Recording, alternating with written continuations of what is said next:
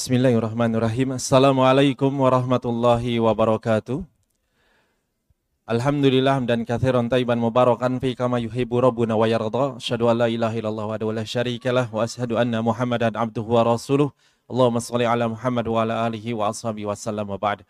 Ikhwata Allah wa iyyakum. Hadirin rahimani wa rahimakumullah jamaah Masjid Agung Al-Quwah Bandung dan juga para pendengar dan pemirsa Tarbiyah Sunnah Media baik yang menyimak melalui Radio Terbias Sunnah 1476 AM ataupun yang menyimak melalui siaran kami di channel YouTube, Facebook, dan Instagram Tarbiyah Sunnah Channel di mana pun Antum berada, beserta para pemirsa TV-TV Sunnah dan juga media-media Sunnah yang ikut memancar luaskan kajian di malam hari ini.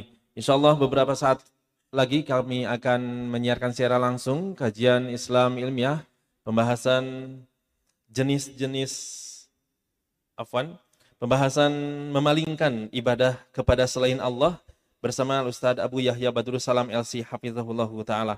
Dan Alhamdulillah Ustadz Abu Yahya Badrul Salam Hafizahullah Ta'ala sudah bersama dengan jamaah di Masjid Agung Alubuah Bandung. Kami segenap kru yang bertugas mengucapkan selamat menyimak dan kepada Ustadz kami persilakan. Faliyatafadhal masykurah.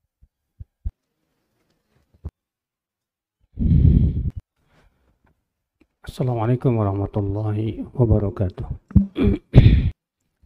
Innal hamdalillah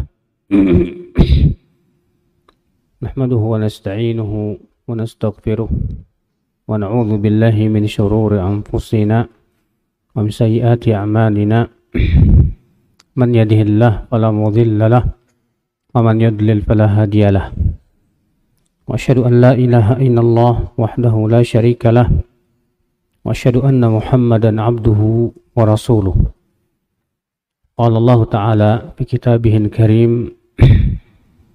يا ايها الذين امنوا اتقوا الله حق تقاته ولا تموتن الا وانتم مسلمون اما بعد Ayo ikhwah kita lanjutkan kajian kita kitab Mujmal Usul Ahli Sunnah wal Jamaah fil Aqidah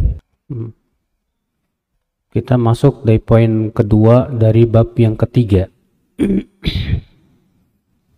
Beliau berkata sarfu syai'in min anwa'il ibadati kaddu'ai wal istighathati wal isti'anati wal nadhri wal dhabhi wal tawakkuli wal khawfi والرجاء والحب ونحوها لغير الله تعالى شرك أيا كان المقصود بذلك ملكا مقربا أو نبيا مرسلا أو عبدا صالحا أو غيرهم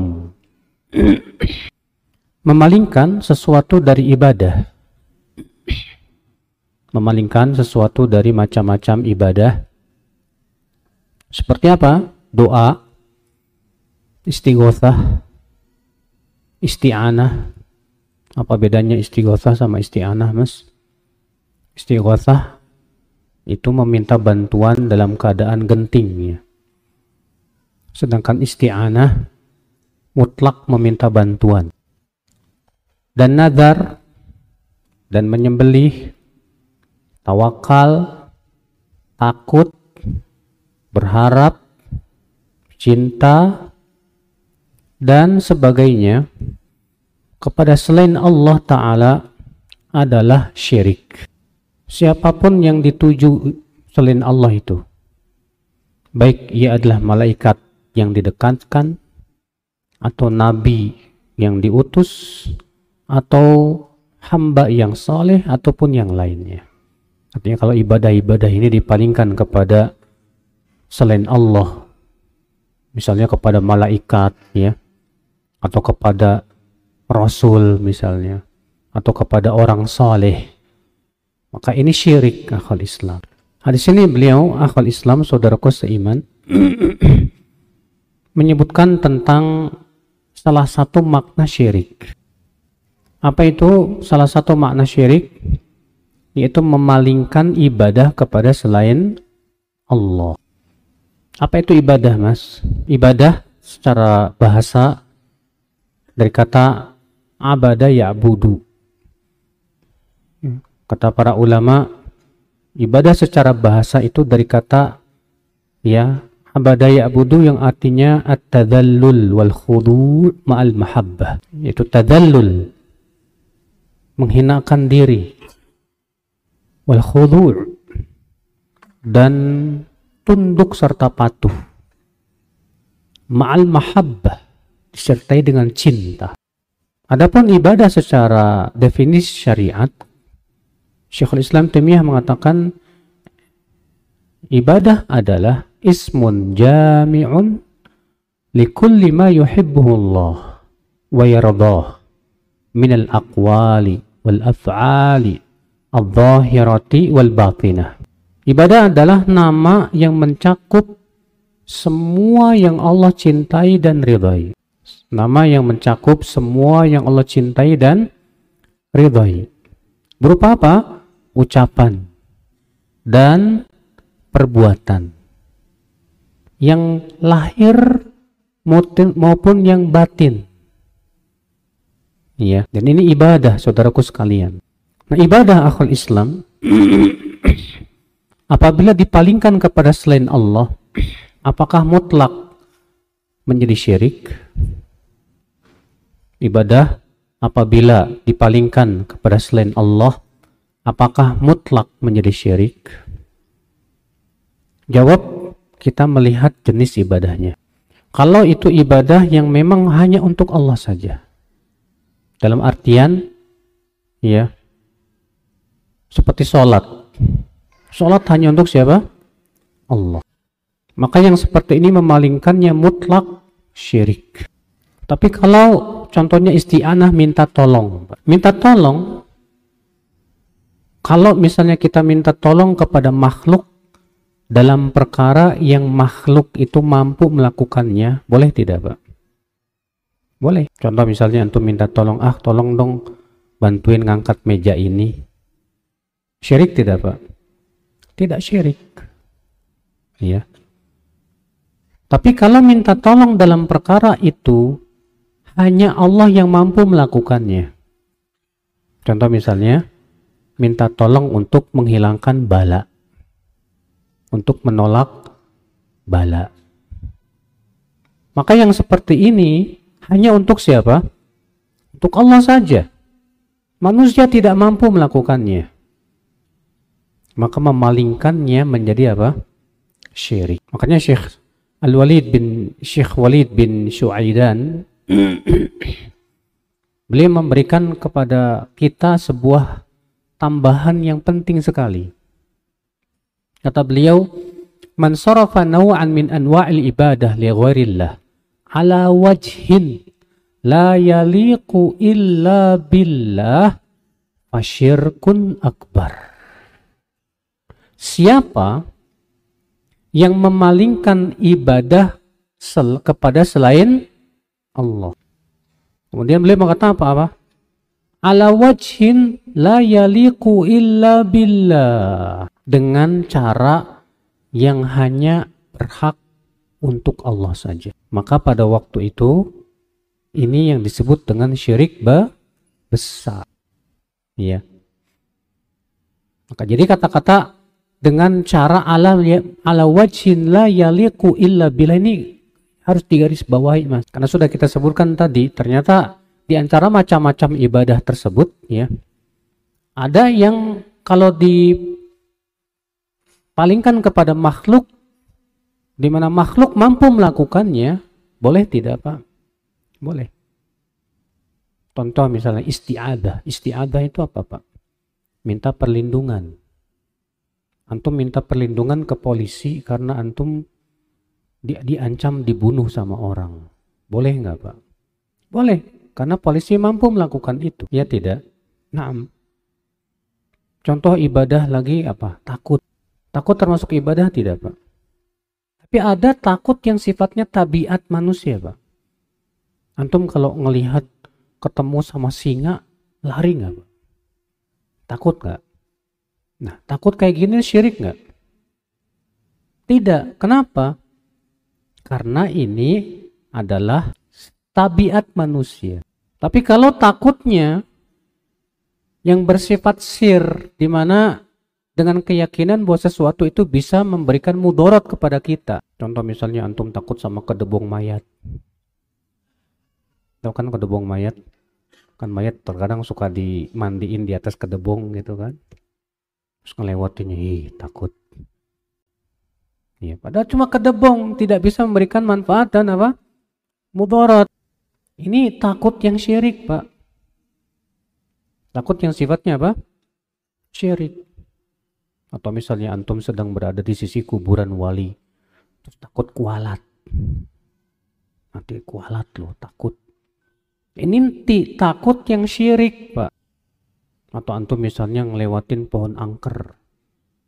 Terus antum bilang, punten. Iya. Kenapa kamu bilang punten? Biar nggak kesambet. Ini termasuk syirik, Pak. Termasuk apa? Syirik. Karena meyakini sesuatu selain Allah ini bisa memberikan mudah mudarat tanpa izin Allah Subhanahu wa taala. Nah, ini akal Islam saudaraku seiman. Oleh karena itulah, ya. ini penting untuk kita pahami ya tentang jenis ibadah yang kalau dipalingkan kepada selain Allah itu bisa bisa menjadi apa? syirik. Jadi ibadah apabila dipalingkan kepada selain Allah jadi syirik seperti apa? Itu dalam perkara yang memang itu khusus untuk Allah saja, tidak untuk yang lainnya. Di mana itu adalah perkara yang memang yang mampu hanya melakukannya Allah saja. Kalau antum bilang ke dokter, dok, tolong dong sembuhin penyakit saya. Boleh nggak? Boleh nggak? Tolong dok sembuhin penyakit saya. Nggak boleh. Kenapa? Karena dokter tidak bisa menyembuhkan. Yang menyembuhkan hanya siapa? Allah. Makanya Nabi Ibrahim berkata, "Wa idza maridtu fahuwa yashfin." Apabila aku sakit, maka dialah Allah yang menyembuhkan aku. Dokter cuma bisa ngasih apa? Resep. Dokter cuma bisa mendiagnosa, oh penyakit kamu ini, ini, ini, ini. Dikasih obat. Tapi yang nyembuhin siapa? Allah. Bukan dokter. Bukan. Nah, saudaraku sekalian. Tawakal. Yang hakikatnya adalah menyandarkan hati kepada Allah subhanahu wa ta'ala. Maka kalau kita bersandar hati kita kepada selain Allah dalam perkara itu yang hanya mampu melakukannya hanya Allah. Maka ini syirik. Ini apa? Syirik. Seperti misalnya antum cari rejeki tapi bersandar kepada skill dan kemampuan. Syirik tidak, Pak? Syirik, tapi ini jenis dari syirik kecil, bukan syirik besar. Kenapa? Karena yang memberikan rezeki siapa? Allah. Kenapa tidak disebut syirik besar? Karena kita tidak meyakini bahwa yang memberikan rezeki itu skill kita tidak. Tapi Allah yang memberikan rezeki.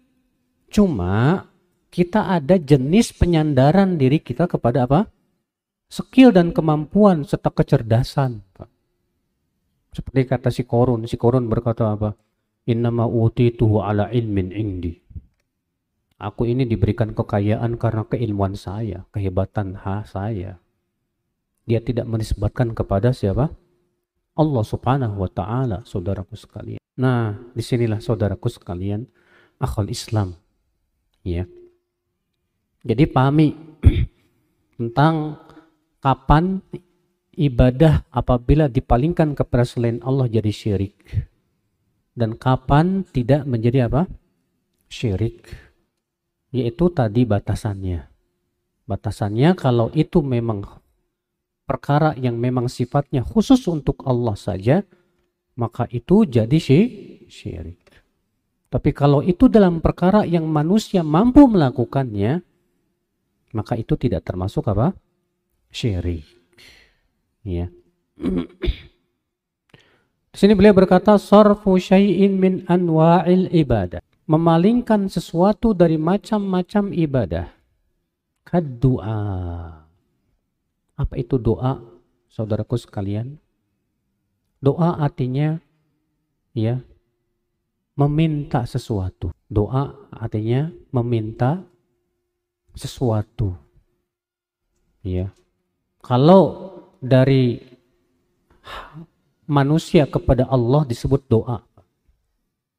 Tapi kalau meminta kepada apa manusia disebut doa tidak? Tidak. Walaupun secara bahasa masuk juga sebenarnya doa. Ya. Tapi kita minta sama fulan, hai fulan. Tolong dong bantu saya. Boleh, tapi dengan syarat kata para ulama. Yang pertama syaratnya dia hadir di hadapan kita. Adapun kalau dia tidak hadir, antum di Bandung, dia di mana? Di Bogor. Terus antum bilang, "Hai hey fulan, bantu saya." Ya. Dan antum punya keyakinan dia tahu ucapan antum. Ini bisa syirik, Pak. Nggak boleh. Syarat yang kedua, dia hidup. Adapun kalau dia mayat, itu syirik. Syarat yang ketiga, akun Islam saudaraku seiman, dia mampu. Adapun kalau dia tidak mampu dan itu hanya untuk Allah, maka itu termasuk apa? Syirik. Ikhwatlah Islam, saudaraku seiman. Mana dalil yang menunjukkan bahwa doa itu ibadah? Dalilnya banyak sekali dari Al-Quran. Di antaranya Allah Ta'ala berfirman, وَقَالَ رَبُّكُمُ دُعُونِي أَسْتَجِبْ لَكُمْ إِنَّ الَّذِينَ يَسْتَكْبِرُونَ عَنْ عِبَادَتِي سَيَدْخُلُونَ جَهَنَّمَ دَاخِرِينَ وَقَالَ رَبُّكُمُ دُعُونِي أَسْتَجِبْ لَكُمْ Berkata Rabbmu, berdoalah kepadaku saja. Niscaya aku pasti ijabah kamu. Sesungguhnya orang-orang yang sombong dari beribadah kepadaku, maksudnya kata para ulama, berdoa, maka pasti dia akan masuk ke dalam neraka jahanam dalam keadaan terhina. Di sini Allah menyebut bahwa doa itu ibadah, saudara. Dalam hadis yang sahih, Rasulullah SAW sabda, Ad-du'a'u huwal ibadah. Doa adalah ibadah. Ini lafaz yang sahih. Adapun lafaz ad-du'a'u mukhul ibadah. Doa adalah otaknya ibadah. Maka ini lafaz yang lemah kata para ulama. Dan lafaz yang sahih yang mana? Ad-du'a'u huwal ibadah. Doa adalah ibadah. Berarti doa itu termasuk ibadah, Pak. Maka siapa yang memalingkan ibadah kepada selain Allah atau doa, antum datang ke kuburan berdoa kepada mayat, wahai wali fulan, tolong beri saya anak. Syirkun akbar. Ini syirik apa?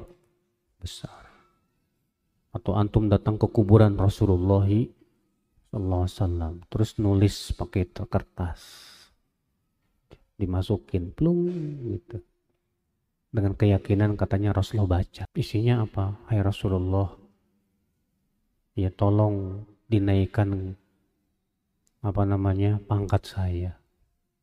Hai Rasulullah tolong saya dikasih jodoh. Isinya minta kepada Rasulullah Sallallahu Alaihi Wasallam. Ini syirik besar. Doa hanya untuk Allah Subhanahu Wa Taala. Siapa yang memalingkan doa kepada selain Allah, maka ia telah berbuat apa? Syirik. Yang kedua yaitu al-istighathah wal isti'anah. Dan sudah kita sebutkan tadi bahwa istighathah artinya talabul ghauth yaitu meminta pertolongan dalam keadaan sangat genting sekali Pak.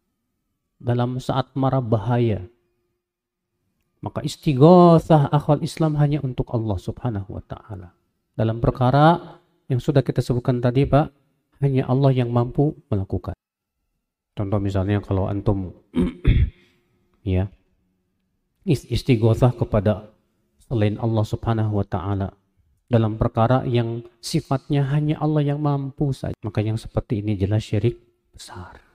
Bukan syirik kecil, bukan Pak. Itu syirik besar Pak. Dan syirik besar itu membatalkan seluruh amal Pak. Dan kalau pelakunya mati di atas syirik besar Pak, itu bisa kekal di atas di dalam api neraka selama-lama ya. Tapi ingat ya, ini namanya hukum terhadap perbuatan, Pak. Adapun hukum terhadap individunya, kalau misalnya ada individunya jatuh kepada syirik, apakah langsung kita kafirkan? Tentu tidak. Harus ditegakkan dulu apa? Hujah, dijelaskan dulu.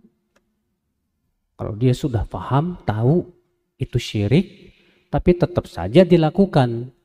Nah ini Pak, bisa mengeluarkan pelakunya dari apa? Islam. Tapi kalau dia tidak tahu, pas antum kasih tahu, kamu tahu nggak bahwa itu termasuk syirik besar? Oh, masa sih? Iya, baru tahu saya. Saya nggak tahu demi Allah. Yang seperti ini boleh nggak dikafirin, Mbak? Nggak boleh. Kenapa? Karena ada penghalangnya. Apa penghalangnya? Dia jahil. Dia nggak tahu. Iya. Contoh lagi nadar. Apa sih nadar itu Pak? Nadar itu artinya mewajibkan diri kita sesuatu yang Allah tidak wajibkan. Contoh misalnya, kalau antum berkata begini, kalau saya sembuh, saya mau sedekah satu juta, maka ini nadar. Ini apa? Nadar. Ya. Dan nadar akal Islam hanya untuk Allah, tidak untuk selain Allah. Maka siapa yang bernadar untuk wali fulan yang sudah meninggal dunia, ini syirik. Nadar untuk kuburan, ini syirkun akbar. Ini syirik apa? Besar. Ya. Mana dalilnya bahwa nadar itu ibadah? Itu firman Allah dalam surat Al-Insan. Yufuna bin nadri wa yakhafuna yawman kana syarruhu mustatira. Mereka melaksanakan nadar. Di situ Allah menyipati tentang orang-orang yang ya dicintai oleh Allah. Hamba-hamba ya yang dirahmati oleh Allah. Di antaranya yaitu mereka melaksanakan nadar mereka. Namun kata para ulama, Pak, syarat nazar itu adalah dalam perkara yang bukan maksiat. Adapun kalau nadarnya nazar maksiat, maka haram kita untuk melaksanakan. Contoh misalnya antum berkata, kalau saya selamat nanti saya mau berzina. Maka pada waktu itu tidak boleh melaksanakan nazar yang sifatnya apa? Maksiat. Namun para ulama berbeda pendapat. Kalau ada orang yang nadarnya nazar maksiat, dan tentunya tidak wajib melaksanakannya atau tidak boleh melaksanakannya, apakah dia wajib kafa, bayar kafarat atau tidak? Iya. Sebagian mengatakan wajib bayar kafarat. Kafaratnya sama dengan kafarat sumpah. Antum tahu kafarat sumpah? Kafarat sumpah apa aja? Eh? Kafarat sumpah apa? Berapa orang? Ah, lupa. Hah? Apa? 30 banyak amat. Ada yang tahu? 10 Masya Allah. Kafarat sumpah itu adalah memberi makan fakir miskin 10 orang. Atau memberi pakaian kepada 10 fakir miskin. Kalau ini tidak mampu maka puasa berapa hari? 40 hari. Lama amat Siapa yang tahu? Tiga hari, betul, masya Allah. Nah ini Pak, ingat nih, kafarat sumpah. Dan kafarat sumpah itu masuk padanya orang yang bersumpah. Kalau antum bersumpah, demi Allah, besok saya mau pergi ke Jakarta. Eh tahu-tahu nggak jadi ke Jakarta, wajib bayar kafarat sumpah. Kenapa? Karena masalahnya antum sudah bersumpah demi Allah. Kemudian antum tidak melaksanakan sumpah antum, maka pada waktu itu antum wajib bayar kafarat. Ya. Ikhwatul Islam, saudaraku seiman. Kemudian adzabah, menyembelih.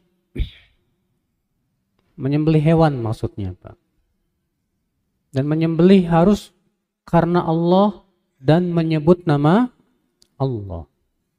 Siapa yang menyembelih dengan menyebut nama selain Allah, maka ini syirik dan sembelihannya tidak sah. Alias bangkai. Dan siapa yang menyembelih dengan nama Allah bismillah, tapi tujuannya untuk selain Allah. Seperti misalnya ada orang yang nyembelih kerbau. Tujuannya untuk dipersembahkan kepada gunung atau dipersembahkan kepada apa? laut. Ya. Walaupun nyembelinya pakai bismillah, bismillah. Tapi tujuannya untuk kepada selain Allah tetap syirik. Termasuk syirik besar ya akal Islam. Mana dalilnya?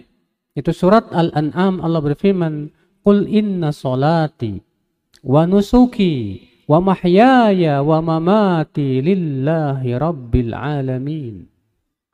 Katakan sesungguhnya solatku, nusukku. Apa makna nusuk? Ya, sebagian ulama menafsirkan makna nusuk artinya zabihah, sembelihanku. Sesungguhnya solatku, sembelihanku, hidupku dan matiku hanya untuk Allah subhanahu wa ta'ala saja. Imam Muslim meriwayatkan dalam sahihnya bahwa Rasulullah SAW bersabda, La'anallah man. Semoga Allah melaknat kata Rasulullah orang yang menyembelih untuk selain Allah. Maka orang yang menyembelih untuk sedekah bumi, berarti dia sudah menyembelih untuk selain Allah. Orang yang menyembelih untuk sesajen, berarti dia sudah menyembelih untuk selain Allah. Ini orang terkena laknat, Pak. Selain syirik terkena laknat pelakunya. Ya. Masallallahu salamata wal afiyah. Kemudian tawakal. Di antara macam ibadah kata beliau, tawakal. Para ulama menyebutkan tawakal itu ada dua syarat, eh dua rukun. Rukun yang pertama, i'timadul qalbi ala Allah. Menyandarkan hati kita hanya kepada Allah saja. Rukun yang kedua, usaha. Maka siapa yang hatinya bersandar kepada Allah, tapi nggak mau usaha. Tawakal bukan? Bukan tawakal, Pak. Itu namanya malas. Saya sih tawakal aja deh. Tapi nggak mau nyari duit. Nggak mau usaha. Tawakal ya tawakal, tapi harus ada usaha, Mas. Itu bukan tawakal namanya. Sebaliknya, orang yang usaha tapi hatinya tidak bersandar kepada Allah. Ini syirik. Disebut tawakal apabila memenuhi dua rukun tadi. Hati kita hanya bersandar kepada Allah. Dan kita pun usaha akal Islam, saudaraku seiman. Baru itu disebut dengan apa? Tawakal. Ya. Kemudian ibadah selanjutnya al-khawf. Takut. Yang sudah kita jelaskan tadi Pak bahwa takut ada yang sifatnya tabiat manusia. Maka takut jenis seperti ini tidak termasuk syirik. Seperti takut kepada kegelapan. Antum kalau pergi ke kebun gelap-gelap takut. Takut sama yang gelap-gelap nggak masalah. Takut sama yang serem-serem nggak masalah. Takut sama binatang buas seperti ini tidak nggak tidak termasuk apa? Syirik. Iya. Takut seperti ini tidak termasuk apa? Syirik. Tapi ada takut yang masuk dalam syirik. Pertama, seseorang takut kepada sesuatu seperti takutnya kepada Allah. Takut kepada sesuatu seperti takutnya kepada siapa? Allah. Maka semua ulama mengatakan termasuk syirik besar. Syirik apa? Besar. Yang kedua, takut kepada sesuatu untuk memberikan mudorot kepada dirinya tanpa izin Allah. Ini pun termasuk syirik besar. Karena tidak boleh kita meyakini ada sesuatu yang bisa memberikan mudorot tanpa izin Allah subhanahu wa ta'ala. Yang ketiga, takut kalau kita selalu ketakutan terkena musibah. Kata para ulama, selalu ketakutan terkena musibah ini pun juga salah satu jenis kurangnya tawakal kepada Allah dan termasuk suudon kepada Allah. Sebab orang yang bertawakal kepada Allah, tawakal itu harusnya menimbulkan ketenangan di hati, ketentraman di hati. Di antaranya juga Pak, tawa takut nggak dapat rezeki. Contoh misalnya antum tahu pekerjaan antum haram, kemudian antum mau keluar takut. Wah kalau saya keluar nanti saya ngasih makan anak istri saya pakai apa? Akhirnya gara-gara ketakutan antum nggak berani keluar. Padahal udah tahu itu haram. Makanya yang seperti ini kata Syekh Soleh Fauzan termasuk syirik kecil. Termasuk apa? Syirik kecil saudaraku sekalian. Ya. Nah ini akal Islam. Rahimani wa rahimakumullah jami'an. Kemudian roja. Di antara macam ibadah itu roja berharap. Berharap apabila dalam perkara yang hanya milik Allah saja seperti mengharapkan rahmat, mengharapkan ridho Allah, mengharapkan surga Allah. Ini hanya untuk kepada Allah Subhanahu wa taala. Tapi kalau kepada manusia dalam perkara yang manusia bisa melakukannya berharap seperti ini tidak termasuk apa? syirik. Contoh misalnya, antum berkata sama teman saya sangat berharap antum ikut ya besok. Syirik bukan? Bukan. Kenapa? Karena ini dalam perkara yang bukan kekhususan Allah ya. Tapi kalau itu sifatnya kekhususan untuk Allah, sudah kita sebutkan, maka berharap saat itu kepada makhluk termasuk apa? Syirik besar. Syirik besar. Kemudian di antara ibadah yaitu cinta. Cinta sama orang tua syirik bukan Pak. Cinta sama temen, jatuh cinta sama AWW. Sekarang saya cinta sama Allah. Iya. Tapi saya juga cinta sama orang tua. Apakah berarti kita mempersekutukan Allah? Kita lihat cintanya kamu sama orang tua dengan cintanya kamu sama Allah sama enggak? Kalau kamu bilang sama, Wah ini syirik ini. Berarti kamu sudah menjadikan tandingan selain Allah. Makanya Allah berfirman dalam surat Al-Baqarah ayat 145.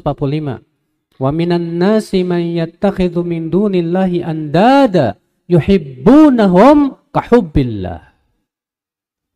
Di antara manusia ada yang menjadikan tandingan-tandingan selain Allah mereka mencintai tandingan itu seperti mencintai Allah. Maka kalau cinta kita kepada makhluk seperti cinta kita kepada Allah, ini syirik besar. Ya. Tapi kalau kamu cinta sama orang tua kamu, ya tentunya tidak seperti cinta kita kepada Allah. Seperti ini silahkan saja Bapak sekalian. Iya. Nah ini akal Islam. Allahu alam sudah masuk Isya. Baik. Nah. Kita lanjutkan setelah Isya biidznillah. Bila taufik. Assalamualaikum warahmatullahi wabarakatuh. Wassalamu ala Rasulillah wa ala alihi wa sahbihi wa man walah. An la ilaha illallah wahdahu la syarika lah. Wa asyhadu anna Muhammadan abduhu wa rasuluh. Tadi ada ikhwan yang mengingatkan katanya untuk poin nomor 2 dan 3 sudah pernah dibahas. Iya. Jadi sebetulnya sekarang harusnya poin yang nomor 4. Qadarullah. Lupa saya juga. Jadi sekarang kita sedikit membaca poin nomor 4. Kata beliau at-taslimu war-ridha wat-ta'atu al-mutlaqatu lillahi wa li rasulih. Wal imanu billahi ta'ala hakaman من الإيمان به ربا وإلها فلا شريك له في حكمه وأمره وتشريع ما لم يأذن به الله wattahakumu ila taghuti. Wattiba'u ghairi syari'ati Muhammadin sallallahu alaihi wasallam. Wa tabdilu syai'in minha kufrun. Wa man za'ama anna ahadan yas'ahu al-khuruju anha faqad taslim. Taslim itu artinya menyerahkan diri. Waridho dan ridho watta'atul mutlaqatu dan ketaatan yang mutlak lillahi wa rasulih hanya untuk Allah dan Rasulnya saja. Wal imanu billahi ta'ala hakaman dan beriman kepada Allah Ta'ala sebagai hakim.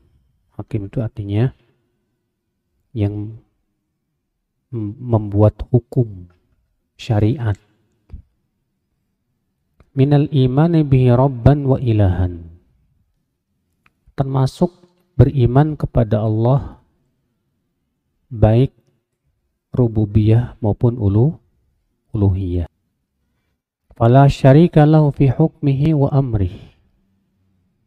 Maka tidak ada sekutu bagi Allah dalam hukumnya dan perintahnya.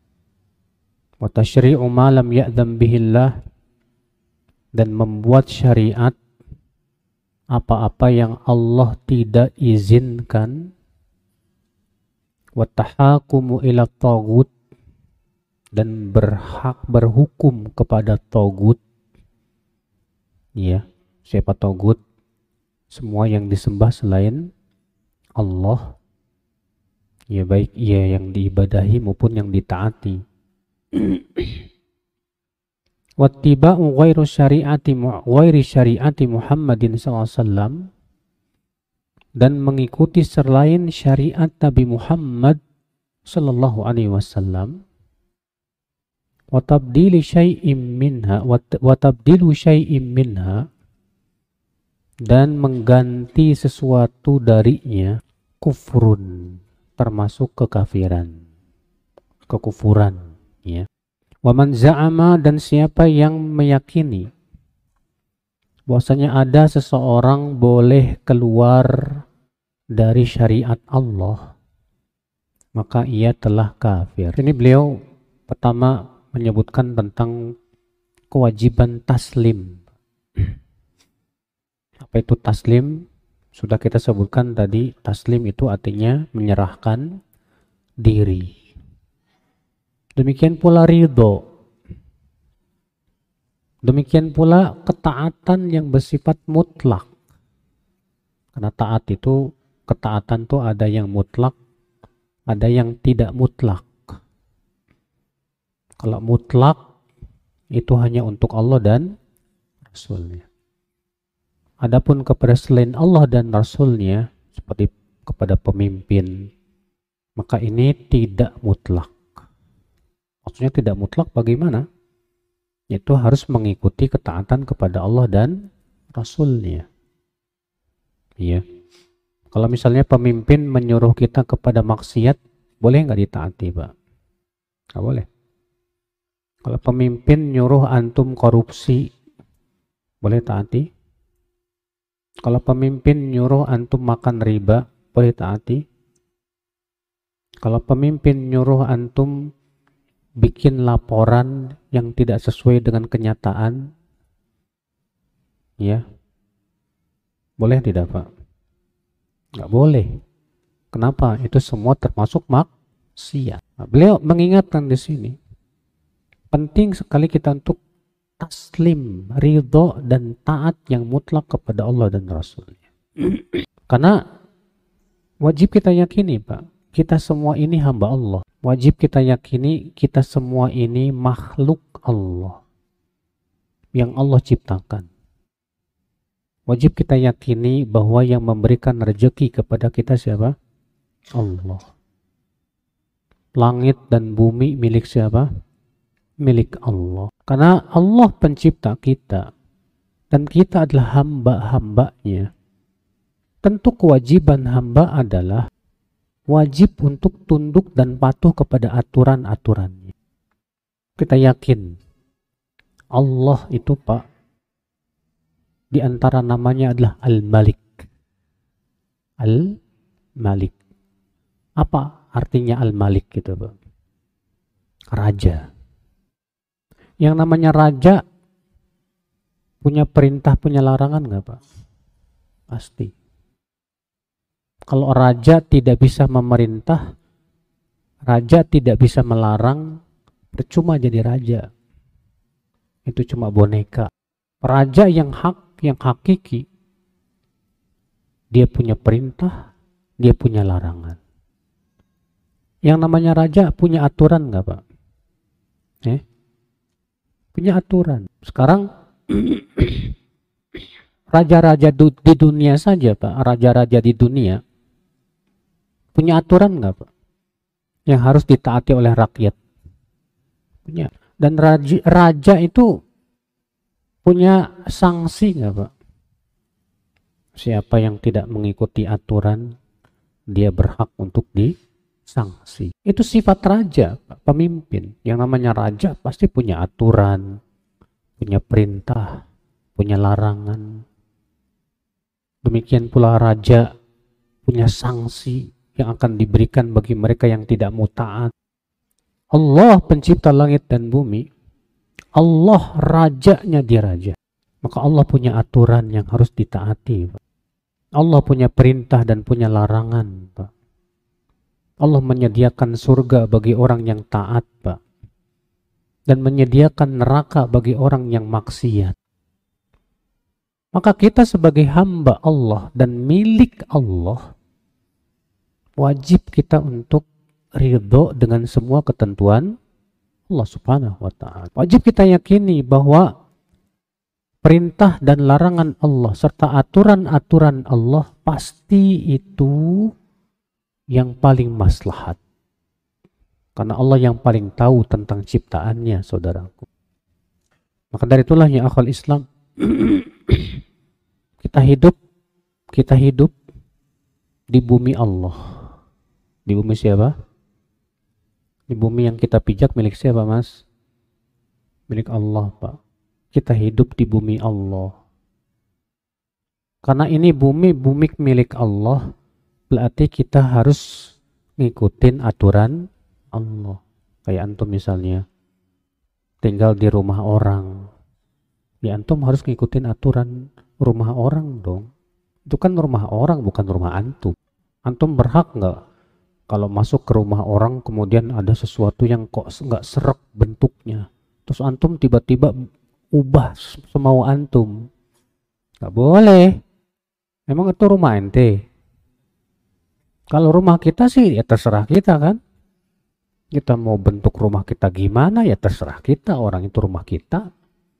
Ini bumi milik Allah. Kita tinggal di bumi Allah harus kita harusnya kita ngikutin aturan penciptanya.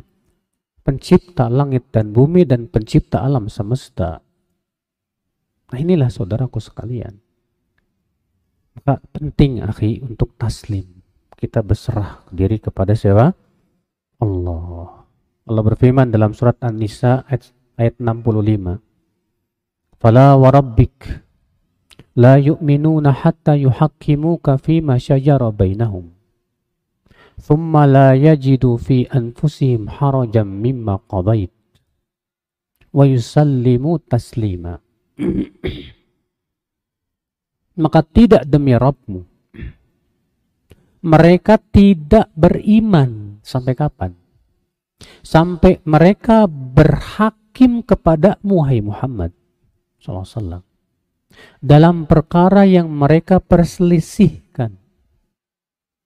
Kemudian mereka tidak mendapatkan di hati mereka rasa berat untuk menerima keputusanmu. Dan mereka pun taslim dengan sebenar-benar taslim. Masya. Lihat, Allah meniadakan keimanan sampai terpenuhi tiga.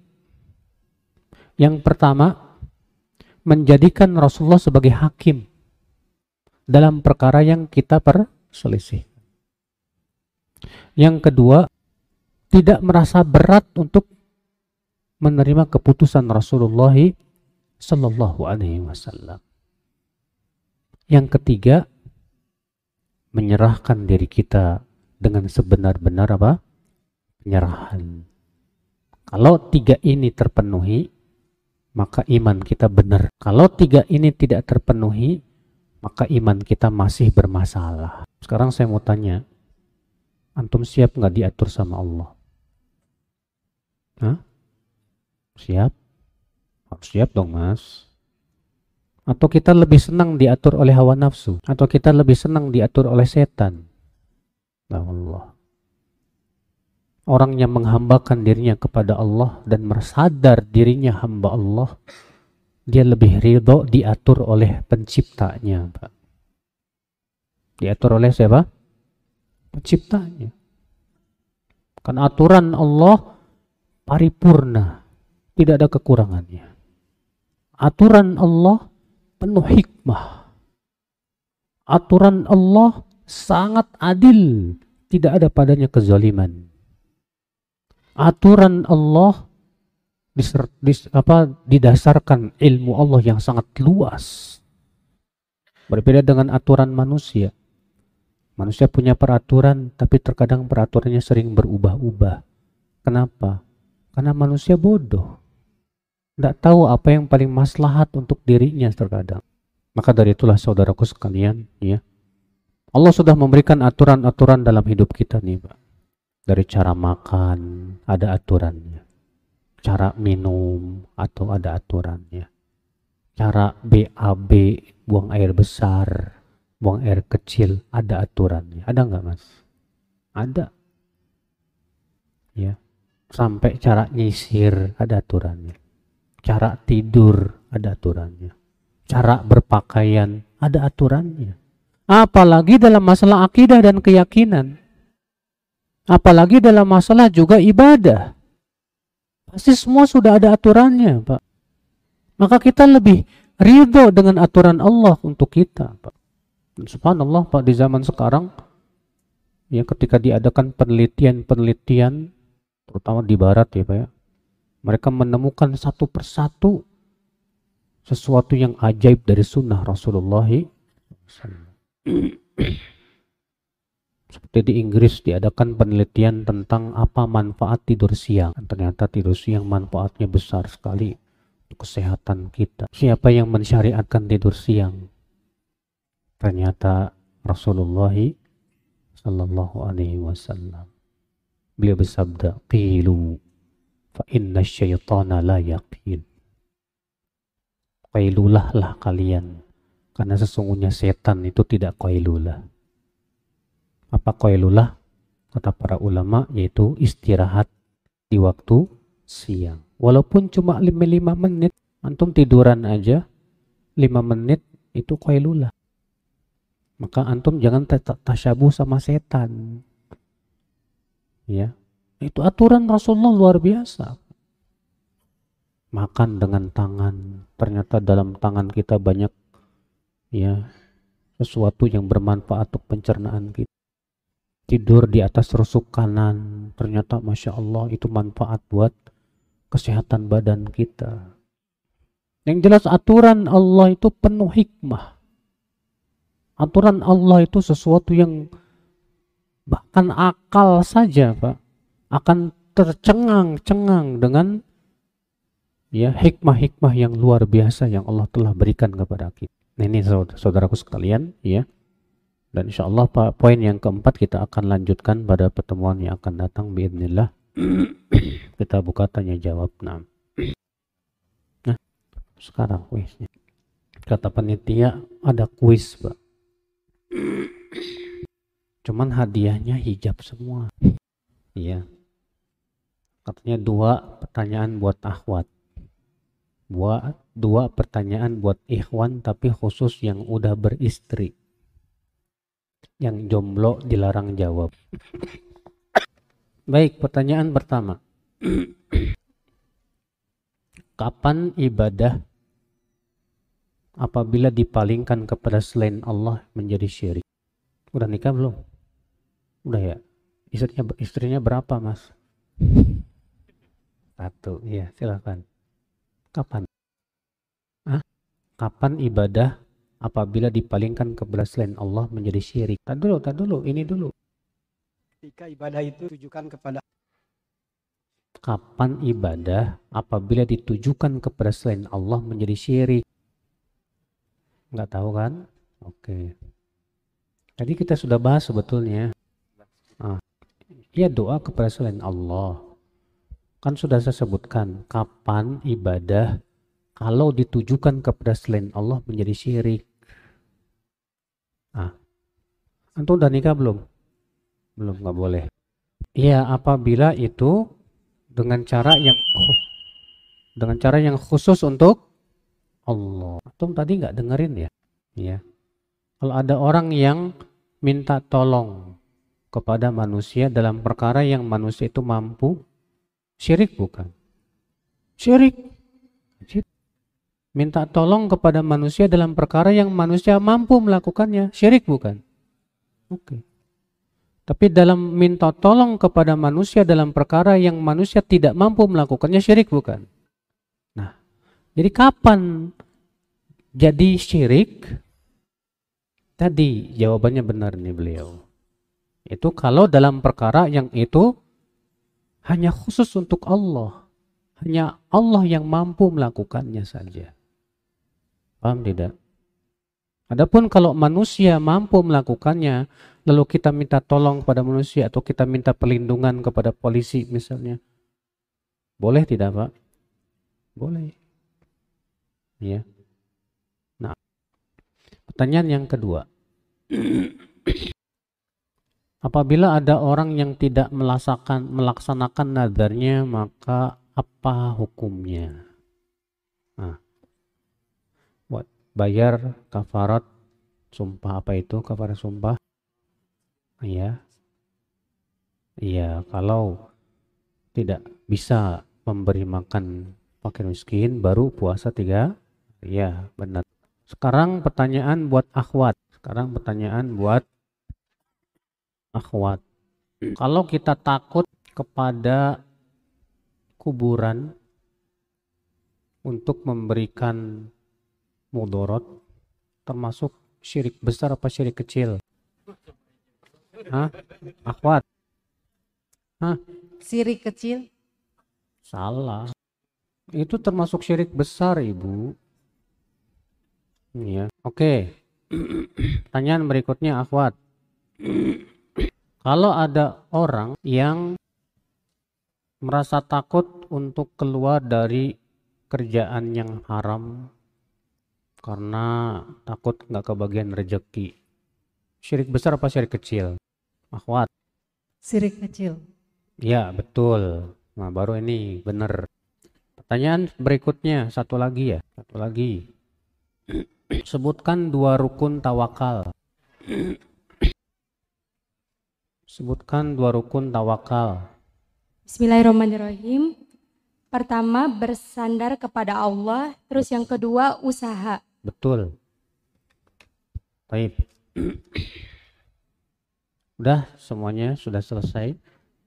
Sekarang kita akan menjawab pertanyaan. Apakah menjadi syirik apabila orang lebih percaya kalau hidupnya sehat, sukses, kaya, dan lain-lain disebabkan oleh amalan-amalan seperti baca Quran, ya, bukan karena izin dari Allah. Ini termasuk syirik, karena tidak mungkin amalan itu berpengaruh kecuali dengan izin. Kalau meyakini sesuatu itu berpengaruh tanpa izin Allah, jelas syirik. Ya. Semua harus semua dengan izin Allah Subhanahu wa. Antum baca istighfar ribuan kali tapi kalau Allah belum izinkan dapat rezeki tetap aja. Walaupun memang betul banyak istighfar itu membuka pintu rezeki, tapi tetap berhubungan dengan izin siapa? Dengan izin Allah Subhanahu wa taala. Apakah di zaman Rasulullah ada tasawuf? Syekhul Islam Taimiyah mengatakan, Pak, bahwa tasawuf itu muncul di akhir abad ketiga Hijriah. Tasawuf itu baru muncul di akhir abad ketiga Hijriah. Adapun di zaman Rasulullah belum ada tasawuf. Tidak pula di zaman sahabat, tabi'in, tabi'un tabi'in. Baru muncul di akhir abad-abad ketiga Hijri. Ya, siapa pun yang mempelajari tentang hakikat tasawuf akan ia dapati ajaran tasawuf itu tidak sesuai dengan ajaran Rasulullah SAW. Antum silahkan baca buku Darah Hitam Tasawuf dan Sejarah Hitam Tasawuf yang ditulis oleh dokter Dr. Fadl Ilahi. Ya. Apa maksudnya? Allah tidak membutuhkan ibadah kita sementara kita diperintahkan oleh Allah untuk beribadah. Allah memerintahkan kita untuk ibadah karena ibadah itu untuk maslahat kita, bukan untuk keuntungan Allah. Kenapa? Karena Allah menciptakan manusia memang untuk ibadah. Allah berfirman, "Wa ma khalaqtul jinna wal insa illa liya'budun." Maka siapa yang menaati Allah, Allah berikan padanya pahala, bukan karena Allah butuh kepada ibadah dia. Enggak, Allah enggak butuh kepada ibadah dia. Pahami baik-baik ini saudaraku. Makanya Allah berfirman, In ahsantum ahsantum li anfusikum wa in asatum falaha. Jika kalian berbuat kebaikan, maka kebaikan itu untuk diri kalian sendiri. Dan jika kalian berbuat keburukan, maka sesungguhnya keburukan pun juga untuk diri kamu sendiri. Allah tidak diuntungkan dengan ketaatan kita dan tidak dirugikan dengan apa kemaksiatan kita. Ya. Setelah sekian tahun ngaji dan mengamalkan ilmu yang telah didapat, muncul perasaan merasa sudah aman. Ini berarti ilmunya ilmunya masih belum dalam ya.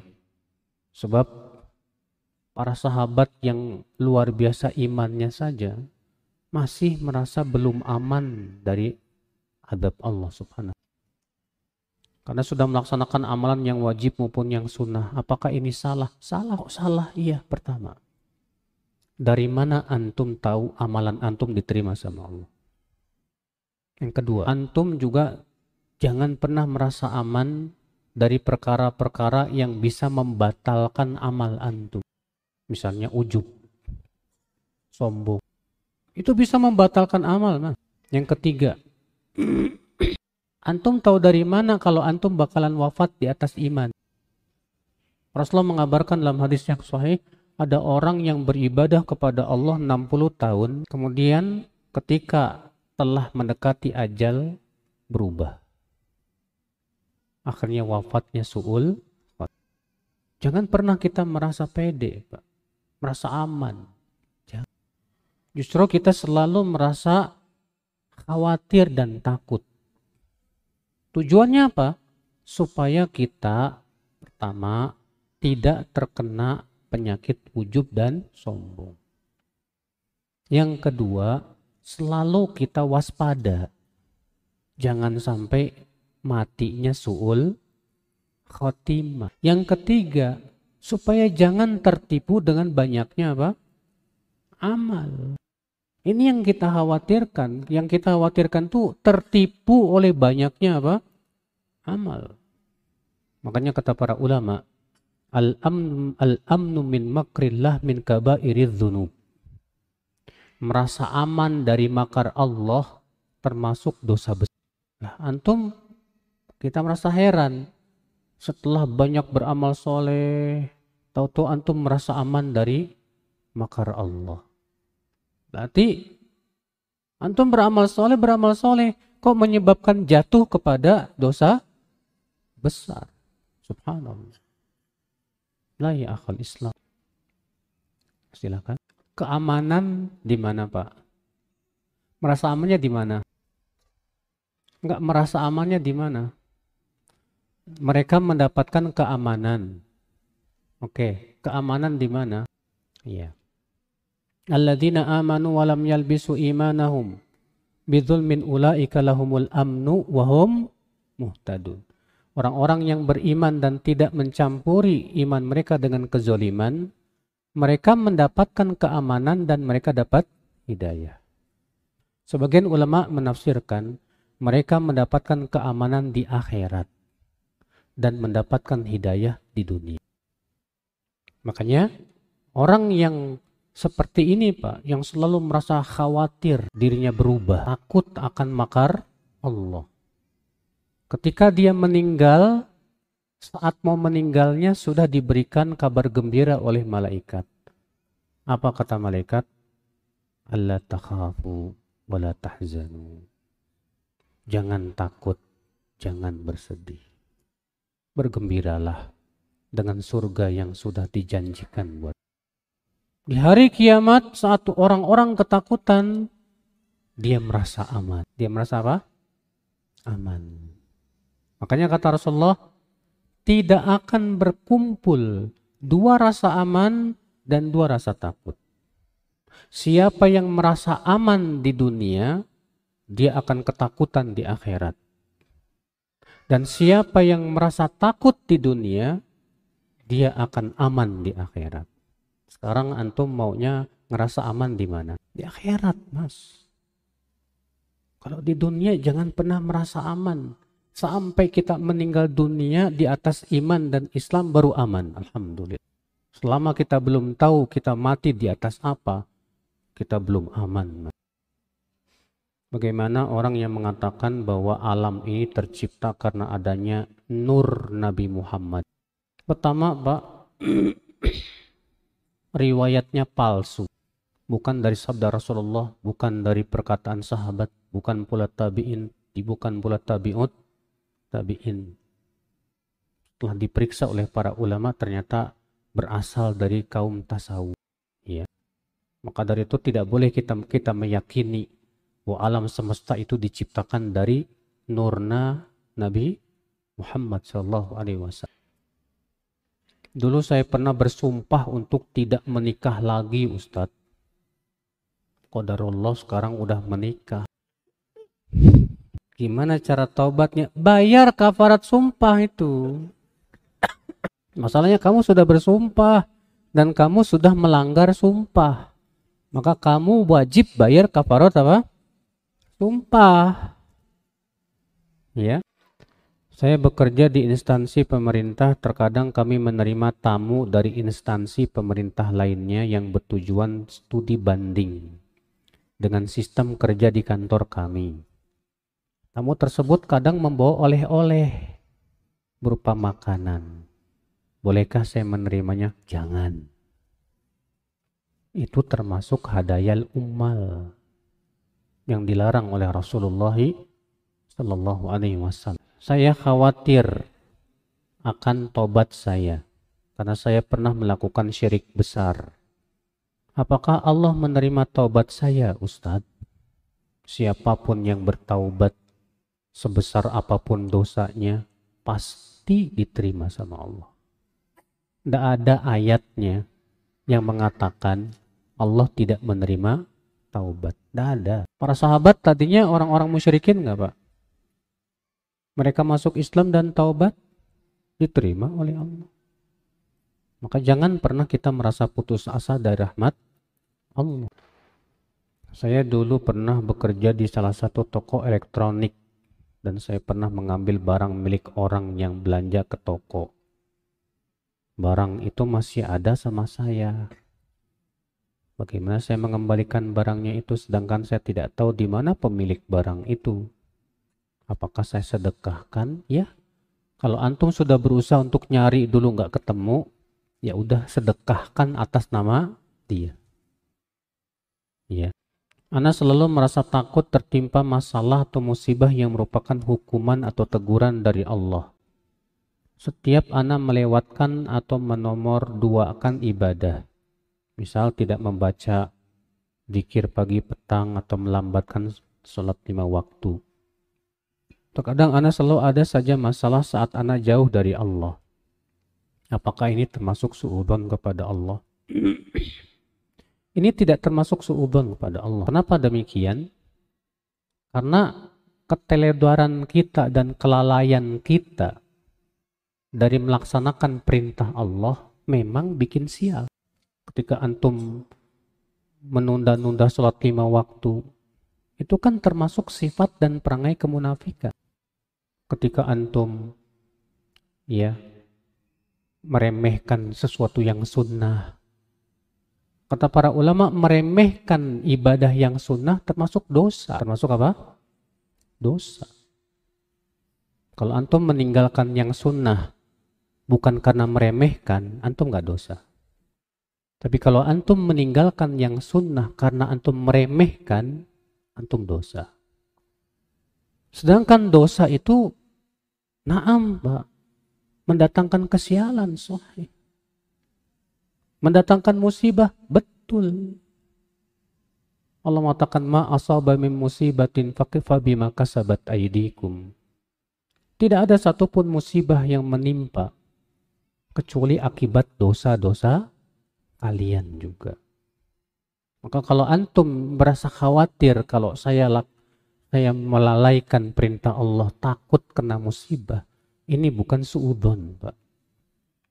Tapi ini sudah benar dan itu yang harusnya mencambuk kita untuk terus menjaga perintah-perintah Allah dan tidak melalaikannya. Ya. Demikian semoga yang sampaikan bermanfaat. Yang benar semuanya dari Allah dan yang salah dari kekurangan ilmu saya dan dari syaitan. Mohon maaf bila ada kata-kata yang tak berkenan. Subhanakallah bihamdik. Asyhadu an la ilaha illa anta astaghfiruka wa atubu Assalamualaikum warahmatullahi wabarakatuh. Waalaikumsalam warahmatullahi wabarakatuh. Syukran zakallahu khairan wa barakallahu kepada Al Ustaz Abu Yahya Badrul Salam hafizahullah taala.